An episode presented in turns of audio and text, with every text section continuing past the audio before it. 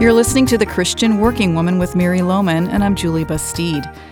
When Mary began this broadcast on one station in Chicago in 1984, she never dreamed God had plans to expand it as He has. You're right, Julie. When I began this program, it was a destiny decision I made, one that set a new course for my life, and I'm so grateful that God gave me this opportunity.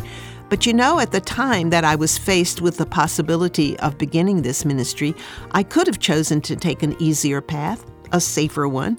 I could have talked myself out of it pretty easily by just remembering how unqualified I was and still am. Mm-hmm. And if I had, I would have missed these many years of blessing so that's why I've chosen to talk about destiny decisions to help others avoid missing God's best. well, you began this message last week as you talked about Elimelech, at the husband of Naomi, who made a decision to take his family from Bethlehem, God's promised land, and go to a forbidden land, Moab because he was afraid of the famine in Bethlehem. That's true. And you know, fear is one of the main reasons we can make very wrong destiny decisions. So I just want to continue that thought today as we learn from Elimelech's mistakes. Mm, well, we're ready to hear the end of the story. You'll notice that the consequences of Elimelech's poor decision spilled over to his wife and his sons, who suffered greatly because they were in Moab instead of in Bethlehem, the promised land. When we decide to go out on our own and, as we say, do our own thing, the consequences will spill over to others. Could it be that you may be living with consequences of decisions made by others that spilled over to your life and caused you harm? Well, what can you do to make sure that the destiny decisions you make in the future are good ones, part of God's plan for your life? Here are some suggestions. Make good daily decisions. Don't overlook the importance of what we might call small choices, minor decisions those choices we consider small add up, and they impact our lives more than we would think. For example, we choose each day whether we will spend quality time in God's Word and in prayer and in spiritual disciplines, like memorizing Scripture. If you make the wrong choice to skip that time one day, it might not have any serious short term consequences, but if you keep making that small wrong choice day after day, it will soon add up to a choice with significant negative consequences in your life. Your everyday life is made up of little choices. Do I buy those shoes even though they're not in my budget? Do I skip church today because I'm I'm really tired? Do I take time to call a friend who's hurting? Do I share my faith with a coworker when I have an opportunity? Do I eat that chocolate cheesecake which I don't need? Now, one day of poor choices might not take you down the wrong road, but repeated days of poor everyday choices will affect your health, your finances, your spiritual growth, you name it.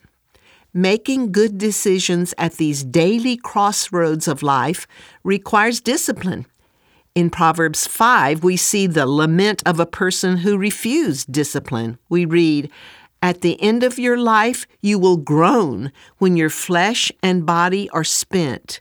You will say, How I hated discipline, how my heart spurned correction. Your everyday decisions that may look small one at a time can add up to be quite momentous and then choose carefully the people who influence your life. Proverbs 13:20 says, "He who walks with the wise grows wise, but a companion of fools suffers harm." You may choose to allow a relationship to begin in your life which you know will not be good for you, but you think it's no big deal and you can handle it. However, that small choice opens the door for that relationship to develop and it could eventually drag you down and cause you lots of heartache. And then take time to stand at the crossroads and look. When you're facing a destiny decision, remember this passage from Jeremiah 6. This is what the Lord says Stand at the crossroads and look. Ask for the ancient paths. Ask where the good way is and walk in it, and you will find rest for your souls. Every time you're faced with a choice, if you could see the end from the beginning, you would make much better choices, right? Often the reason we miss the right way is because we don't stand at the crossroads and look. Instead, we go with our emotions and our feelings, with our gut, with our momentary desires. How many Christians have stood at that marriage crossroads and made a choice to marry a person who was not God's choice? They didn't ask what this marriage would be like down the road.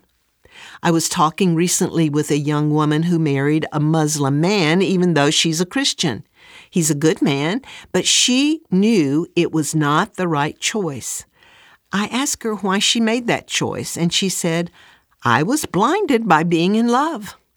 She didn't stand at that crossroad and look for the ancient path, the good way. So you have to stand at the crossroads and look and ask God for an eternal perspective. What will this look like in eternity? What will this look like in two years? What will this look like in old age? Questions like that that will prevent you from making some of those poor choices that you would later regret. Jeremiah says we are to ask for the ancient paths ancient paths?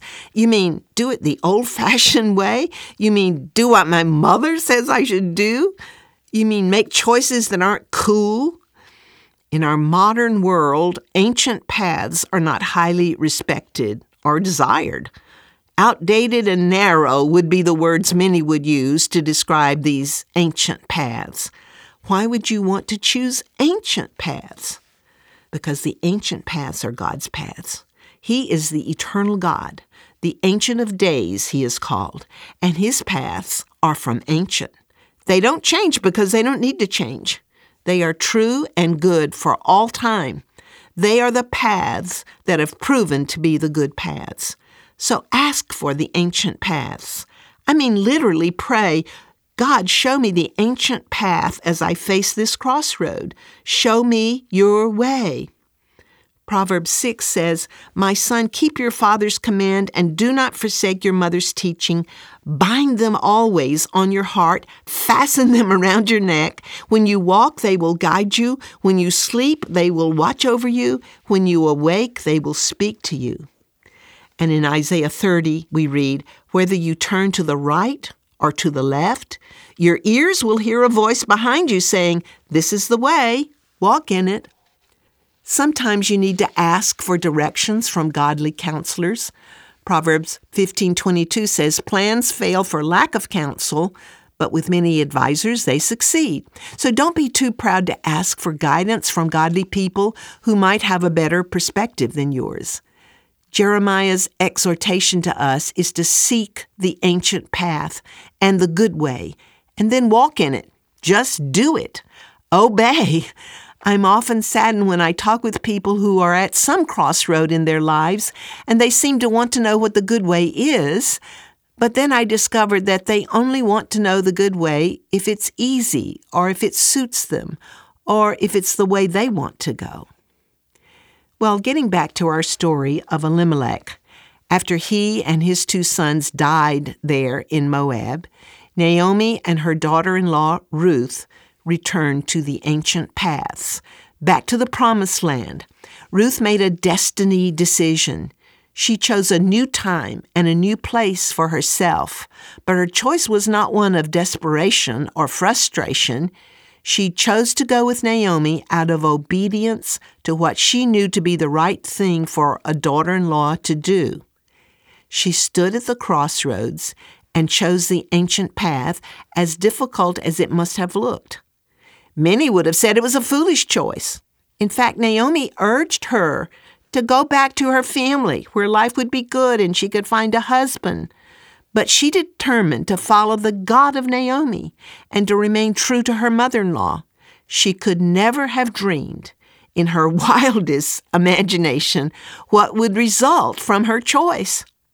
She had to go and live in a foreign land. She had to glean the fields for food. This was not the life Ruth had planned for herself as a young girl, but God took her to a new place and gave her a new identity. Even though Elimelech made a poor decision to take his family to Moab, God used even that poor choice to bring good to Ruth and to her son Obed, the father of Jesse, who was the father of King David. She became the great grandmother of King David. So, the lessons we learn from this are to truly seek God's guidance for all our decisions, and most importantly, for destiny decisions. But even if you are now living with the consequences of some poor or wrong destiny decisions you have made, or perhaps others have made which have affected you, God is so great and so gracious that He's able to bring you back to the place of blessing and give you a new time and a new place to serve Him and find joy and contentment. You can never mess up so badly that God cannot redeem your life. God's grace is much deeper than your sins and mine, and that's the really good news today. So, wherever you are, if you've kind of given up and figured, I've messed up so badly that it can never be right again, don't believe it. That's a lie from Satan. God can take you where you are.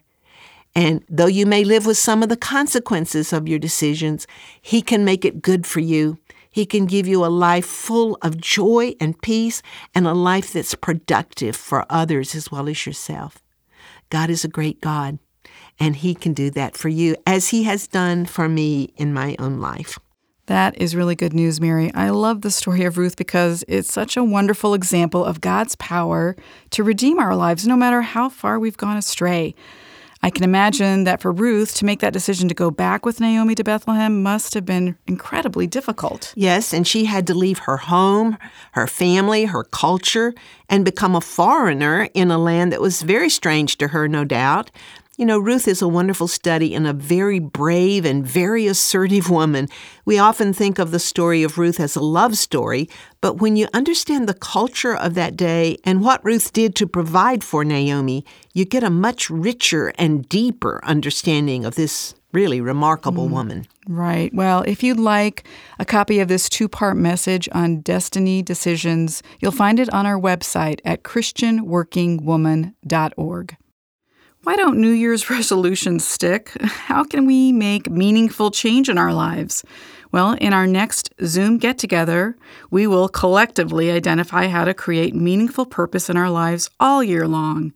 Join us and Dr. Deb Gorton to create a fresh start and meaningful change. Visit the events page on our website at ChristianWorkingWoman.org to sign up or to watch recordings of past get togethers. Are you looking for information on how to stay up to date with us on a regular basis? Well, you can connect with us on our social media. The Christian Working Woman provides biblical and inspirational messages directly to your social media feeds. You can find us on Instagram and Facebook and LinkedIn. We look forward to connecting with you there. Well, are you a Christian working woman looking to thrive in your career while staying true to your faith? The Christian Working Woman is here to help. Our resources are designed to provide practical guidance, inspiration, and support for women navigating the unique challenges of balancing work and faith. Our resources include podcasts, videos, Bible studies. We cover topics such as time management, leadership, and more, all through a biblical lens. Our mission is to empower Christian women to honor God and live out their faith in the workplace.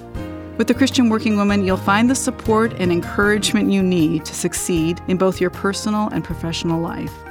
Visit our website, ChristianWorkingWoman.org, and take the first step towards living out your purpose and passions in the workplace.